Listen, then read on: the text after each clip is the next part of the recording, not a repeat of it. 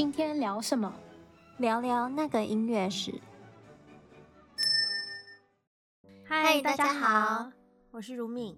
我是婷玉。我们今天要聊什么呢？没想到又到了年底，一年过得好快呀、啊。对，那我们去年底呢，就是聊了一下维也纳爱乐的新年音乐会，因为这个可以算是整个古典音乐界最受欢迎的音乐会吧。跨年活动算是对跨年活动，嗯、然后他们抢一张新年音乐会的票啊，甚至比抢可能什么周杰伦啊，或者是 BTS 的演唱会门票还要困难，而且真的是有钱还不一定买得到哦。因为呢，就历年来的维也纳爱乐新年音乐会，你要买他们的票，嗯、就是现场的票，嗯、你还要先、嗯、呃，他们是用抽签的方式，哈，这么这么。难买哦，对，所以真的能被幸运抽到的观众，真的可以说是中了乐透一样。我记得台湾好像都是用就是直播的方式，就是在大荧幕下面。对对对，就是他们也有提供，有的时候不一定是免费直播，可是他们偶尔像去年他们就因为疫情，他们有提供免费直播，嗯，或者是你也可以线上，呃，就是付钱。然后看直播也有这样，嗯，就去年我们介绍了一下这个传统，如果大家有兴趣的话，可以去，可以、嗯、可以去听我们去年的 podcast，嗯。可是今年我们要来讲一个这么大的一个音乐界的盛会，它的一段黑历史，嗯，它还有黑历史，感觉很正面这个活动，对，所以我我其实，嗯、呃。在准备这次的 podcast 内容的时候，我去查资料，嗯、我看到的时候我也非常惊讶，嗯，因为这个传统已经延续这么多年了，然后从来没有人去深究过这个问题，我觉得也是蛮神奇的。那、嗯、我们继续说下去，大家就知道发生什么事了。好，就其实维也纳爱乐的新年音乐会的历史，它比我们想象的还要更近代。就它的历史没有这么长久，嗯，维也纳爱乐呢，它成立于一八四二年，可是它直到一九三九年才举办了第一场新年音乐会。哎、欸，那真的很近代，就是到二十世纪中才有。对，对，那一九三九年呢，如果有一些人对历史比较敏感的话，大概就会想到一九三九年是一个还蛮。还蛮敏感，就大家都不愿意再提起的一段历史。嗯，一九三八年，纳粹呢，他正式进入了维也纳，就是嗯，二次世界大战一九三三年，纳粹他开始有活动嘛，一九三三年，然后到了一九三八年，嗯、他们才正式进入维也纳，接管了一切，这样。哦、那维也纳爱乐呢，他也不例外，也被接管了。嗯，算是被接管吧，肯定是被影响到啦。可是。呃，他们是不是直接控制维也纳爱乐这一段历史不清楚，应该是没有。嗯、对，嗯，那虽然呢，就是在许多电影当中，应该我们都有看过，就是纳粹军队冲进民房，嗯、然后就是或者是一些犹太人的家里，因为一般在那时候很多犹太人都是经商嘛，可能就比较有钱一点，嗯、他们就冲进去，然后搜刮所所有的艺术品。嗯，对，就像那个电影《Woman in Gold》也有这个片段这样。可是对于音乐，纳粹还是比较支持的。就甚至纳粹政府他们会时常在广播当中播放音乐，因为他们会使用音乐作为一个宣传和团结他们人民思想的一个媒介。你知道 Wagner 的音乐吗？对啊，像 Wagner 音乐，那呃，纳粹选择 Wagner 音乐是因为 Wagner 他其实也是一个白人至上。他有白人至上主义的一个理念在，这样，嗯、所以可能就，嗯，也是相关啦。他们会选一些比较相关的音乐。我记得好像在有些电影里面，就是，嗯、呃，如果犹太人到集中营，然后他们不是会分配工作，然后如果是音乐家的话，好像会待遇比较。好一点点，就是如果可以演奏音乐给他们听，还是作曲家什么之类的话。对啊，对啊，对啊，因为嗯，艺术、嗯、虽然艺术好像是独立独立于任何世那个什么俗世以外的一个嗯嗯嗯一个艺术领域嘛。嗯，可是其实呢，欧洲的音乐史跟政治一直以来都是有挂钩的。像这个的，像纳粹这段时间，他们音乐，人们一定肯定需要那个娱乐嘛。嗯，可是政府像在那个年代，他不可能让你随意的去创作或演奏任何的音乐，他们肯定是要控制你表演的曲目，或者是你宣扬的一些东西这样子。那音乐呢？嗯、因为大众人民他们都会听，那就变成一个还蛮好利用的媒介，就他们会透过去慎选、去筛选可以播放的音乐，嗯、然后去。控制人民接收到的讯息。嗯，那一九三九年的时候，我刚刚说一九三八年他们进入维也纳嘛。一九三九年的时候呢，啊、嗯，纳粹当时的算是文化部长吧，他就突然灵光一闪，他就想说，既然这样子的话，那为什么不要举办一个全国性的音乐会，并且在整个第三帝国，就是 Third Reich 来广播，嗯、然后就可以振奋人心。因为也是差不多年底这样，哦，所以第一场那第一场维也纳新年音乐会是 纳粹部长办的吧？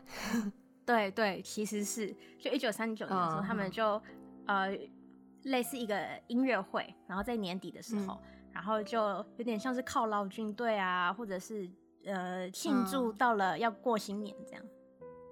嗯。对，然后到了一九四一年，音乐会这个音乐会它就被改到新年当天举办，然后就从一九四一年开始，在新年当天举办音乐会就成为一个维也纳的传统，然后就一直延续到今天。嗯，对。那有趣的是，他要举办音乐会嘛，那肯定要选作曲家，就是要选曲子。那可能是因为华尔兹。就比较轻松，然后比较符合那种过节，就比较节庆的那个气氛。嗯、当时纳粹呢，他就选择了史史特劳斯家族的音乐作为音乐会的主调，就是 Johann Strauss the First，还有 the Second，、嗯、就小约翰跟老约翰史特劳斯。嗯，然后尤其是小约翰史特劳斯他的那个蓝色多瑙河和蝙蝠，嗯、他的一个歌剧的序曲，就成为当时非常受欢迎的曲子之一。嗯，可是我刚为什么很有趣呢？因为纳粹政府他后来才发现，就他们大力推广史特劳斯家族的音乐以后，他们才发现史特劳斯家族居然有犹太血统哦。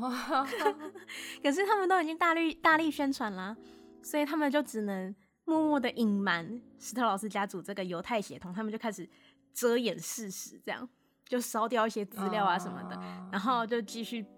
推广他们的音乐，感觉有点像以前俄罗斯政府一直不公开 Tchaikovsky 其实是同性恋这个事情。啊、哦，也有一点点类似，嗯，就是他们需要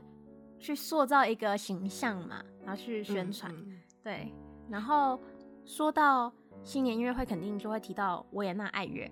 那既然呢，当时新年音乐会它是作为纳粹宣传的一个手段嘛，维也纳爱乐它肯定是其中的一环，嗯，就是它免不了被这段历史影响嘛。先不说它到底是不是自愿的，或者是不自愿的，这个我们不是很清楚，无从查证。对，那二零一三年的时候，维也纳大学的一个历史教授，他叫 Oliver Rothkopf，然后还有前维也纳。嗯前维也纳爱乐的主席 Clemens Helsberg，然后还有其他的一些音乐学家，嗯、他们发表了一系列关于纳粹时期维也纳爱乐的历史研究。嗯，就当时的一些文献啊，或一些资料这样子。然后在这些文章当中，他们揭露了维也纳爱乐那段不为人知的秘密，嗯、就是在二战中，维也纳爱乐呢，它就总共有一百二十三名音乐家。嗯，然后有将近一半的成员，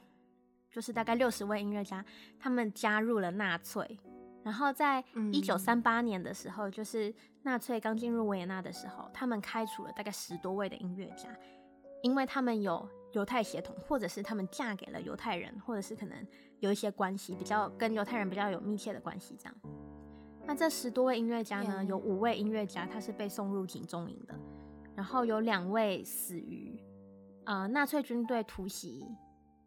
民房的行动中，嗯、就他纳粹就是没有被送进去，可是在纳粹的行动当中也是不幸被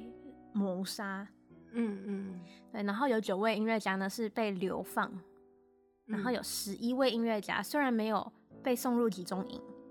可是，一生都活在不知道什么时候会被举报抓走的那个阴影当中。我觉得其实就是，呃，有六十位音乐家加入纳粹，我觉得就是在那个时候，就是这段历史很无奈。可能那六十位音乐家他们也不是打从心底就支持纳粹，嗯、可是他们要被面临的就是，如果你可能你不加入，那你就丢饭碗。那他们可能就想，我丢饭碗，我的家庭怎么办？就没人养，所以就很无奈。对啊，那除此之外呢？就在战争期间，那个维也纳爱乐他甚至送出了六枚代表乐团最高荣誉的戒指，就是 Ring of Honor，给当时的纳粹军官。嗯、然后他们就举举办音乐会，然后去呃庆祝，去祝贺当时的纳粹的一些军官可能升职或者什么之类的，或在当时有极大贡献，就是嗯，就是可能。当时在纳粹里面算是升职升的快的这样子，嗯，后来维也纳爱乐他都收回这些戒指了啦，可是也改不了他们曾经支持纳粹的这段历史。那我一开始说我看到这这个这个资讯的时候，我非常的惊讶，因为这个传统或者是维也纳爱乐直到今天都还是呃世界顶尖的乐团之一嘛，嗯。可是却从来没有人提到这段历史，对，因为不不太好 提起来。就是 Wagner 的会被提起来，有一部分原因是因为毕竟他已经不在世了，所以大家可以用比较客观的角度去看这件事情。但是维也纳爱乐到今天还是就数一数二的乐团在世界上，我觉得啦，嗯，可能有部分原因，嗯。我觉得还有一个原因，是因为其实当时在战争之后啊，奥地利政府有有有类似下达禁言令，就是不能再提，不能再啊呃公开讨论这段历史。嗯，可能也不是正式的命令啦，就是所有人都有一定的默契，然后就呃对这段历史都避而不谈。然后，嗯，维也纳爱乐他也把所有的记录都收到他们的一个地窖当中，然后就。似乎就所有人都这样埋葬了最黑暗的时光。嗯，嗯，那话是这样说，可是其实维也纳爱乐也一直避免去去坦诚他们曾经支持过纳粹这件事情，是直到二零一三年才终于，就是我刚刚说的那些学者们，他他们才终于揭开了这块遮羞布。事后，其实维也纳爱乐他们也是非常直接的去面对。他们这个历史，因为就像我说的嘛，历、嗯、史它是不能被改变的，就发生就是发生了，嗯、对，嗯、所以他们其实有把这段历史呢放上他们的网站，嗯，然后现在维也纳爱乐呢，他们也致力传递于音乐中和平和人道的价值，就他们网站上写的就是他们想要传达的讯息是 peace, humanity and reconciliation，嗯，对，所以他们其实。嗯，不管跟那段时间的经历有没有关系，他们现在是努力在传达一个正向的价值。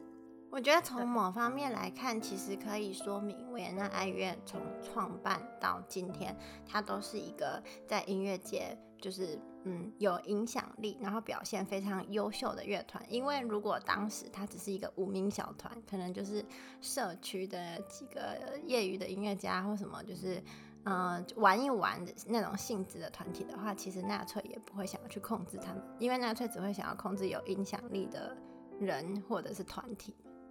对啊，那像你刚刚有提到像华格纳嘛，Wagner，嗯，在这段黑暗的年代中，其实有很蛮多音乐家或作曲家都有受到影响。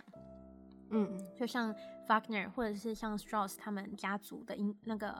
老约翰跟小约翰斯特劳斯一样。被纳粹政府大力宣传的音乐家，其实还有像海顿、海顿，他，嗯、呃，因为他的弦乐四重奏 Emperor 的第二乐章慢板乐章，他之前其实是奥地利的国歌，然后奥、嗯、那个纳粹进入了奥地利以后，他就把国歌的旋律其实也沿用下来，他只是重重新填词，就有点类似说希特勒万岁啊什么什么之类，让赞美赞美纳粹的一些歌词进去。因为我觉得还是很无辜哎。对，其实刚刚说到的这些作曲家都很无辜，因为他们不是说在当代，他们其实都已经、嗯、已经过世很久了，只是刚好就被、嗯、就被希特勒被纳粹他们选上，所以，嗯、呃，像这 Wagner 他有些作品，呃，现在已经比较少演奏了。嗯、然后像海顿我刚刚说这个弦乐四重奏的第二乐第二乐章，在现在呢，其实很。在很多场合，如果要演奏这首曲子的话，都要考虑说你的观众群是谁。嗯，因为的确是有一些呃，可能当时的幸存者或者是他们的家人，嗯、在嗯，因为我们离这段历史真的蛮遥远的，我们没办法去真的想象说这段历史带给他们的阴影跟伤痛有多深。嗯、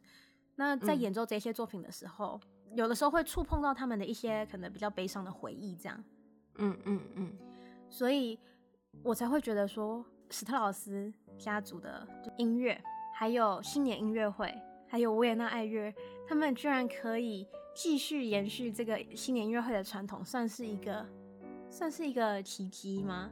就我觉得他在某一个程度上证明了音乐是无辜的，就音乐它其实是是一个很中立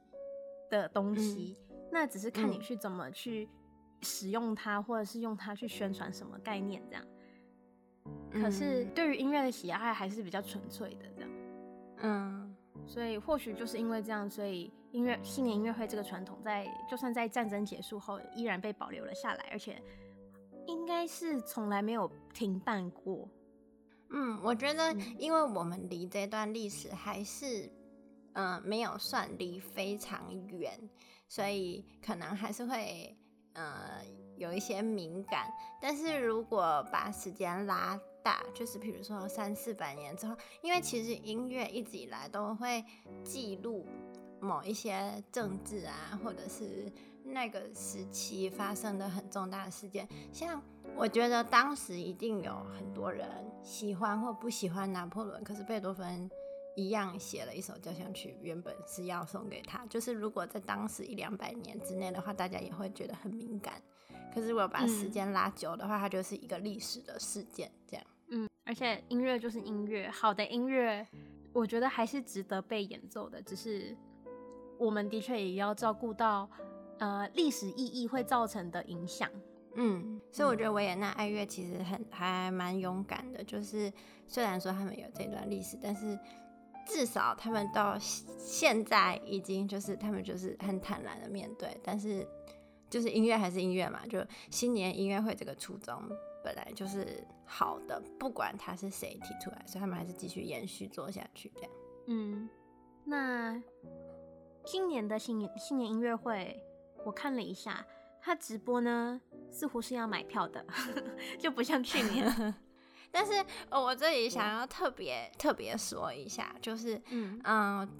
大家如果真的喜欢的话，真的可以去支持，然后买票。因为说真的，新年音乐会对于音乐家来说特别辛苦。你想，他们跨年还不能跨年，还要在工作，还要在舞台上，然后又那么冷，所以真的是需要支持。对啊，而且，嗯，嗯，我觉得这个跟看一场电影一样啦，票价也差不多。嗯所以，嗯、就是当做一个娱乐去花这笔钱，我觉得，嗯，还是要支持一下音乐家，或者是音乐产业。对啊，因为你可以就是放着，然后别人看，然后别人跟家人很快乐的团聚。但音乐家真的是，太过年还得工作，还那么冷，还不能跟家人 团聚，真的很累。对啊，那。反正今年呢，是他们是要付费的线上直播。那如果大家有兴趣的话呢，也可以去维也纳爱乐他们的官网看一下。然后在比较靠近新年的时候，我们可能也会在我们的呃 Facebook 或是 Instagram 和大家分享相关的讯息。嗯，那今天这集 Podcast 呢，会是我们二零二一年的最后一集，所以下次更新的话就要到二零二二年了。那我们这边就先祝大家新年快乐，然后我们明年见啦！好，拜拜拜。